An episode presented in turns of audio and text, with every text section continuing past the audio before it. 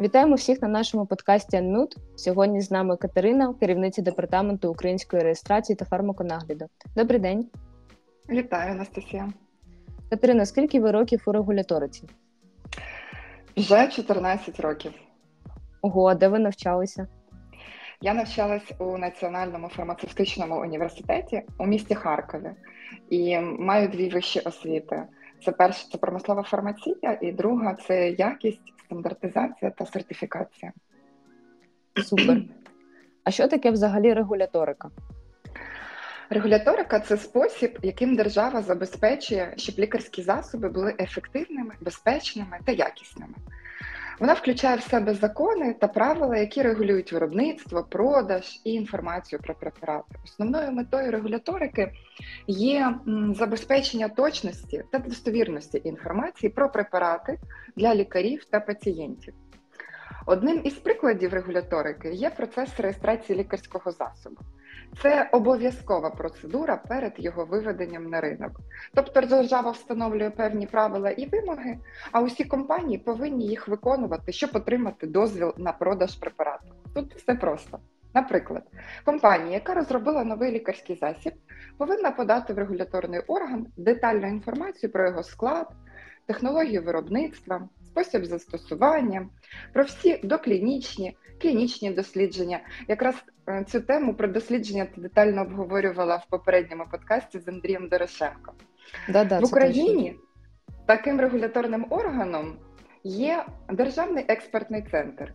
І далі вже саме експерти цього державного експертного центру проводять обов'язкову оцінку цих даних, щоб впевнитись, що препарат відповідає вимогам щодо якості, безпеки та ефективності. Що далі відбувається? Після успішної реєстрації лікарського засобу компанія отримує реєстраційне посвідчення, іншими словами, дозвіл на реалізацію того чи іншого лікарського засобу. І це говорить нам про те, що препарати, які знаходяться в обігу, пройшли усі відповідні дослідження та відповідають вимогам держави щодо їх якості, безпеки та ефективності і мають достовірну інформацію для медичних фахівців та пацієнтів. А чим взагалі керуються регуляторні процеси? Так, це важливе питання. Регуляторні процеси відображаються в законодавчих нормах та правилах та мають враховувати безпеку та охорону здоров'я громадян, економічні інтереси, публічні потреби тощо. Нормативна правова база в системі регулювання лікарських засобів повинна бути розроблена відповідно до директив Європейського Союзу, настанов ICH е, чи ЄМА та рекомендацій Всесвітньої організації охорони здоров'я. Хочу зупинитися трохи на основних документах, що регулюють законодавство в сфері реєстрації лікарських засобів саме в Україні. Це закон України про лікарські засоби, постанова Кабінету міністрів України про порядок державної реєстрації, перереєстрації лікарських засобів і розмірів збору за їх державну реєстрацію, перереєстрацію. І третій такий основний документ це порядок проведення експертизи реєстраційних матеріалів на лікарські засоби, що подаються на державну реєстрацію, перереєстрацію, а також експертизу матеріалів про внесення змін протягом дії реєстраційного посвідчення. А з якими ви регуляторними органами працюєте? Ми говоримо з тобою зараз виключно про український ринок. В Україні є три компетентні органи. Перший це Міністерство охорони здоров'я України. Це центральний виконавчий орган системи охорони здоров'я. Саме він приймає заявки на реєстрацію лікарського засобу та затверджує рішення про реєстрацію наказами на підставі наданих позитивних висновків щодо якості, безпеки та ефективності лікарських засобів. Ці висновки вони складаються другим компетентним органом державним експертним центром.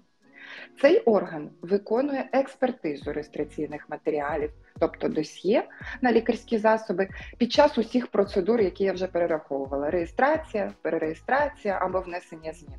І також цей орган виконує нагляд за безпекою лікарських засобів, тобто здійснює фармаконагляд. Взагалі, тема фармаконагляду, звісно, потребує окремого подкасту. Ми сьогодні з тобою виключно про реєстрацію, тому я тут не зупиняюсь. І третій компетентний орган це Державна служба України з лікарських засобів та контролю за наркотиками, скорочена Держлікслужба. Цей орган реалізує державну політику з якості лікарських засобів та медичних виробів, проводить роботи з підтвердження, тобто сертифікації виробників лікарських засобів на відповідність вимогам GMP. А що таке реєстрація лікарських засобів? О, реєстрація це така процедура, яка проводиться відповідно до вимог чинного законодавства, звісно, з метою допуску лікарського засобу до медичного застосування в Україні та внесення його до державного реєстру лікарських засобів України. Чому саме допуску, мабуть, да, я закцентувала на цьому увагу, оскільки згідно зі статтею 9 закону України про лікарські засоби, лікарські засоби допускаються до застосування в Україні тільки після їх державної реєстрації. Окрім, е, звісно, держреєстрації, також є така процедура, як державна перереєстрація готового лікарського засобу. Це така процедура, яка проводиться з метою продовження допуску до медичного застосування в Україні.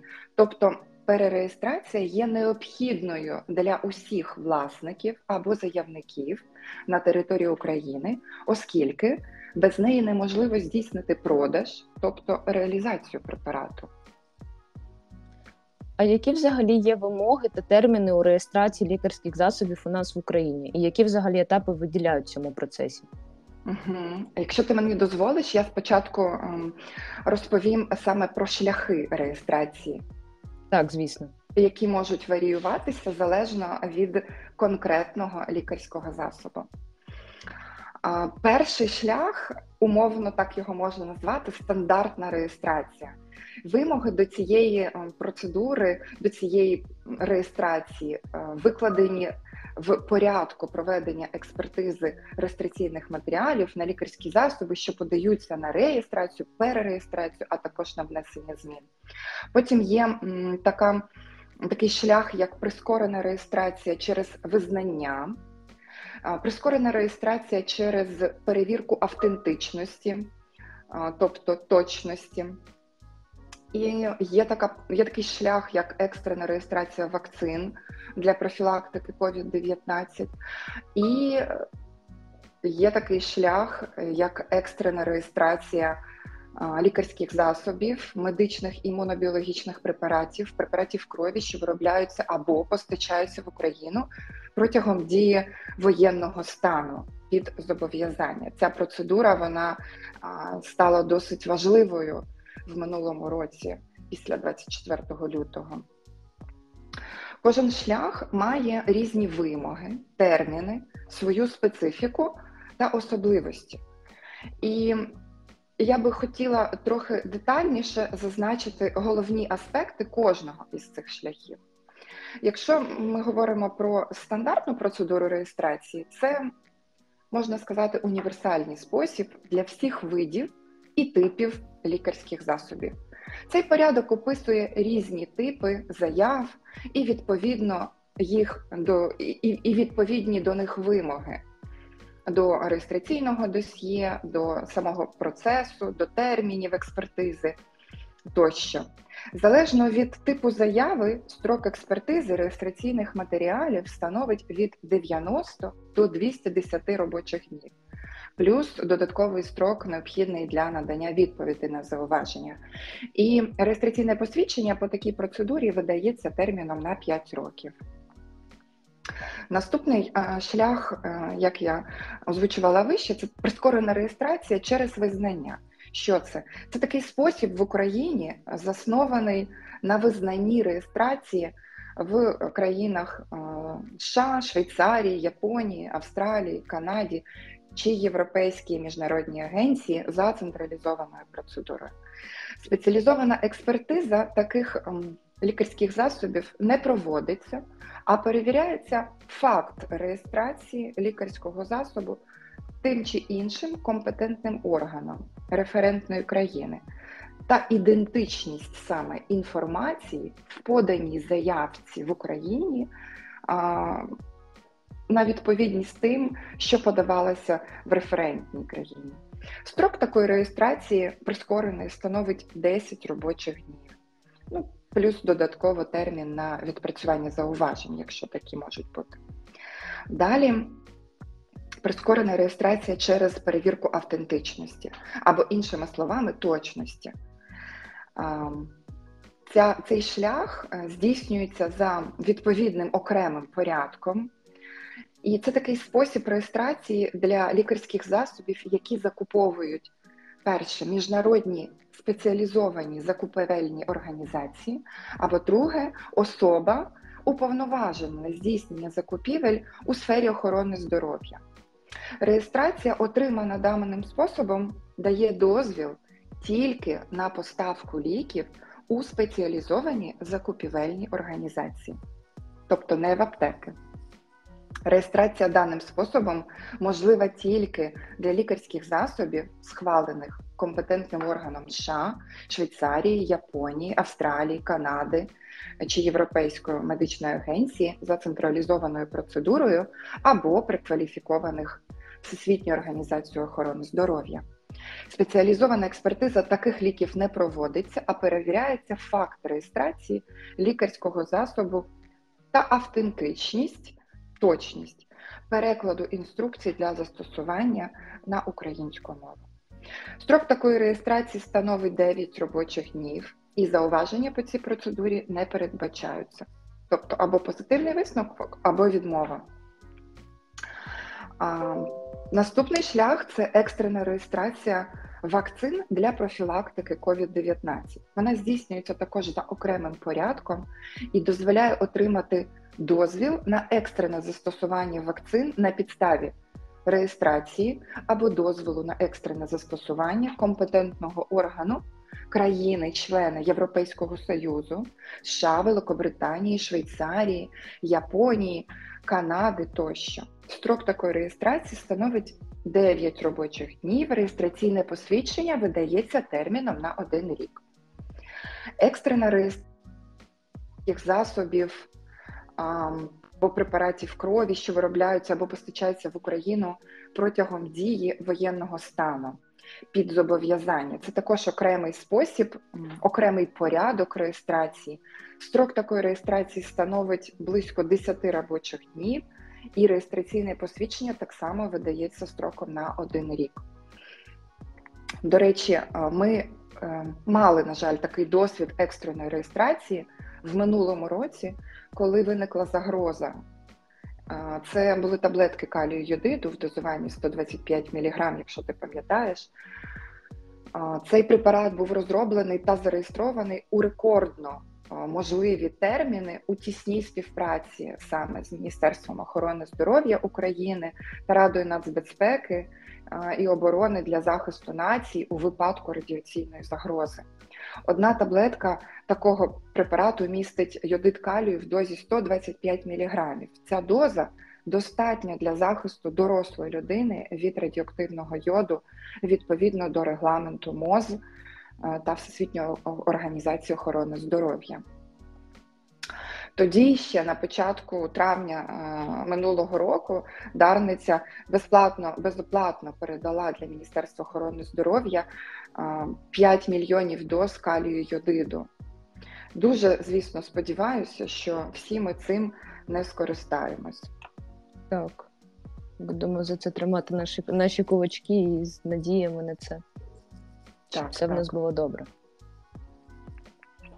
Який взагалі етап є критично важливим, а на якому з етапів можна ще там щось виправити, якщо щось не так? А, Давай тоді я почну а, з коротенько зупинюся на а, е, тих етапах, які можуть бути в процесі реєстрації. Угу. Перший етап це, звісно, укладання з державним експертним центром договору про проведення експертизи. Потім здійснюється оплата державного збору за реєстрацію ліків та вартості експертних робіт. Далі подається матеріал реєстраційного досьє відповідно до обраного типу заяви. Строк такого подання три місяці з моменту отримання висновку МОЗ. Далі йде проведення спеціаліз... попередньої експертизи матеріалів реєстраційного досьє, який здійснюється протягом 14 робочих днів експертами центру, і наступає етап ем, вже безпосередньо спеціалізованої експертизи, який може складати 90 або 210 робочих днів в залежності від типу обраної заяви. Е, і після того. Саме вже на етапі спеціалізованої експертизи регулятор надає зауваження до поданих матеріалів досьє або рекомендації. Тобто на цьому етапі ще є можливість щось виправити в досьє, або подати оновлені матеріали, або додаткові на розгляд. Після того, коли отримано усі позитивні висновки, препарат розглядається на засіданні Державного експертного центру, де і приймається рішення щодо рекомендації до державної реєстрації в Україні чи у відмові у реєстрації. Якщо препарат рекомендований до держреєстрації, то здійснюється далі вже перевірка реєстраційного посвідчення заявником, включення цього препарату до проекту наказу Міністерства охорони здоров'я та підписання цього наказу міністром. Якщо ти не заперечуєш, я би хотіла ще зупинитися трохи саме на типах заяв на державну реєстрацію, Давайте. які подаються. Оце така дуже інтересна тема насправді. І коли ми говоримо про етапи державної реєстрації, то все залежить від типу обраного від обраного типу заяви. Які угу. ж ці типи бувають? Перший це лікарський засіб за повним автономним досьє. Це такий лікарський засіб, який містить нову діючу речовину або відому діючу речовину, що входить до складу іншого зареєстрованого лікарського засобу. Мабуть, усім такий відомий тип, як е, генерик. Так, так, Це це відтворений лікарський засіб. Це такий препарат, е, що є аналогом до оригінального препарату, на який закінчився термін патентного захисту. З точки зору сучасного законодавства України, генерик це лікарський засіб, який має такий самий якісний. І кількісний склад діючих речовин, і таку саму лікарську форму, як і референтний препарат або оригінальний, а його біоеквівалентність з референтним лікарським засобом продемонстрована належними дослідженнями біодоступності. Знову є такий а, цікавий тип а, заяви, як гібридний лікарський засіб. Це майже генерик, але він може відрізнятися від оригінального, наприклад, лікарською формою або дозуванням. Біосиміляр це біологічний лікарський засіб, дуже схожий на той біологічний лікарський засіб, який вже був схвалений в Європейському Союзі. Наступний тип це лікарський засіб з добре вивченим медичним застосуванням. Ну тут, начебто, все зрозуміло. Це той лікарський засіб, для якого заявник може надати дані, що діюча речовина, яка входить до складу, вона є добре вивчена у рамках Європейського Союзу або в Україні протягом 10, принаймні 10 років має визнану ефективність та прийнятний рівень безпеки. Лікарський засіб з фіксованою комбінацією. Це е, комбінований препарат або комбінація з фіксованою дозою. Це такий лікарський засіб, що може включати два або більше активних інгредієнти, да, об'єднаних в одній лікарській формі. Заява інформованої згоди. Це комплект реєстраційних документів на лікарський засіб, аналогічний зареєстрованому в разі, якщо власник реєстраційного посвідчення дає згоду використовувати його дані для реєстрації генерика. І лікарський засіб з продукції Інвалк. Це будь-який лікарський засіб призначений для виробництва, який пройшов усі стадії технологічного процесу, окрім стадії фасування або кінцевого пакування та маркування. Тобто це не готовий вже в упаковці лікарський засіб, а умовно кажучи, може бути насипом в блістерах. Тоді це інбалк. Який був взагалі у вас найдовший або найкоротший термін реєстрації на вашому досвіді? Це була таки та сама екстрена реєстрація таблеток калію йодиду, про яку я згадувала вище, де від подачі заяви до підписання наказу Міністерством охорони здоров'я України пройшло близько 10 робочих днів. Звісно, дуже сподіваємося, що ми не скористаємося цим продуктом, але насправді це був самий найкоротший спосіб е, термін, термін реєстрації. Я, до речі, нещодавно хотіла придбати препарат, але мені сказали в аптеці, що він не в продажі, а він на перереєстрації. І от мені цікаво, що це взагалі за процес і скільки він часу триває. Угу. Так, перереєстрація, як що ти пам'ятаєш, це е, та процедура, яка проводиться саме з метою продовження допуску до медичного застосування в Україні.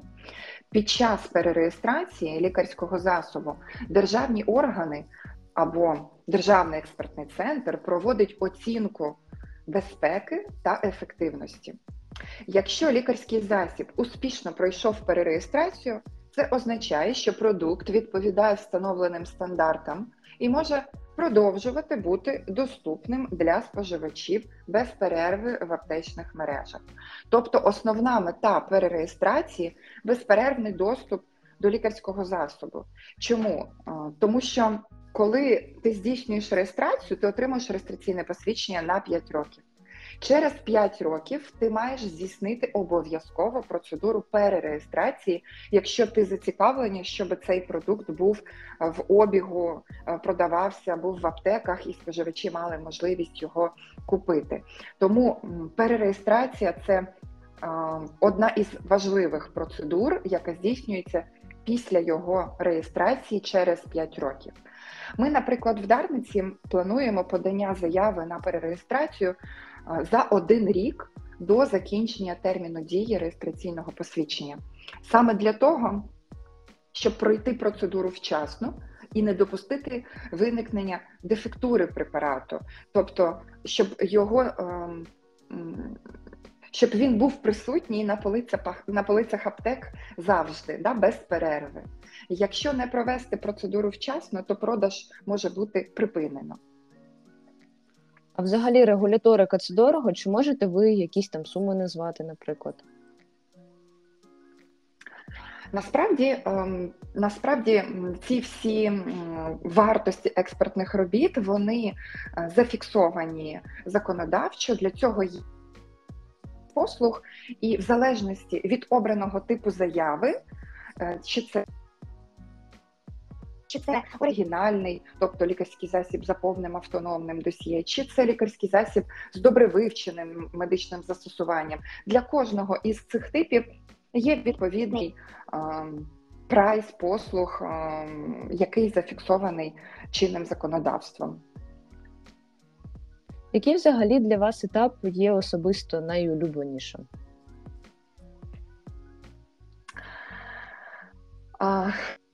Проект, як ти знаєш, має свій початок і завершення. Для мене особисто одним із найулюбленіших є отримання або підписання наказу про державну реєстрацію того чи іншого лікарського засобу. Це може подібне до народження дитини. Потім є ще один важливий етап це виведення на ринок того. Е, зареєструвався. Це той момент, коли ти можеш побачити свій лікарський засіб на полицях аптек після усього процесу реєстрації. До речі, є таке твердження, що кожна професія вносить свої впливи на життя людини.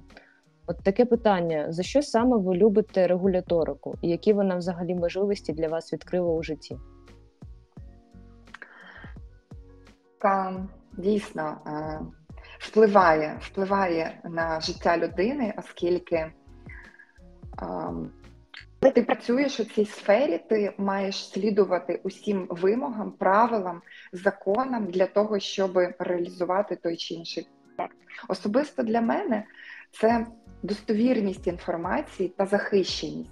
Я дуже радію, що залучення основної місії до поліпшення якості життя людей шляхом доступу до ліків від вітчизняного виробника, саме від вітчизняного виробника. Звісно, регуляторика є корисною для е, людини, оскільки вона безпеці, якості, ефективності, і вона надає інформованість щодо продуктів та послуг, які виникають або використовуються у своєму повсякденному житті. Які можуть бути ваші поради для студентів, як стати успішним реєстратором, як ви? Прекрасне питання, прекрасне. Перш за все, будь є дуже відповідальна, але вона також може бути е, задоволенням, якщо ти любиш те, що ти робиш. Любов до своєї роботи надає тобі мотивацію і енергію, що допомагає досягати успіху. Тож важливо розуміти свою ціль і те, чого ти хочеш досягти. Без конкретних цілей і напряму, і давай повторимо це. Трохи. Давайте. А, угу. Так, спочатку питання. А, угу. Катерина, які можуть бути ваші питання, як стати успішним реєстратором, як ви? Прекрасне питання. Перш за все, е, будь-яка робота є дуже відповідальна, але вона також може бути ем, і задоволенням, якщо ти любиш те, що ти робиш. Любов до своєї роботи надає тобі мотивацію і енергію, що допомагають досягати успіху. Важливо також розуміти свої цілі і те, чого ти хочеш досягти. Мати чітку мету Е, дозволить сфокусуватися на необхідних задачах, розвиватися і зростати саме у тій професії, яку ти обереш. Таким чином, важливо не тільки виконувати свою роботу просто відповідально, але й мати стимул, тобто свідоме розуміння своїх цілей, які надихають тебе досягати високих результатів. Ця комбінація може стати ключем до успіху і задоволенням в професійній діяльності. Наприклад, у нас в Дарниці в службі регуляторних питань працює стабільна команда в регуляториці. Час від часу ми відкриваємо нові вакансії. Розвиток відбувається в декілька етапів. Молоді фахівці починають із асистентів, а через 2-3 роки набувають досвід і стають досвідченими менеджерами з регуляторики. Я вам дуже дуже вдячна. Е, нам вдалося провести таку цікаву розмову, записати такий класний подкаст для наших студентів. Я вам бажаю гарного дня, мирного неба та всього всього найкращого від нашої команди ЮПСа. Дякую, Анастасія. Дякую тобі за питання. Всім гарних звершень, гарного настрою та до зустрічі. До зустрічі.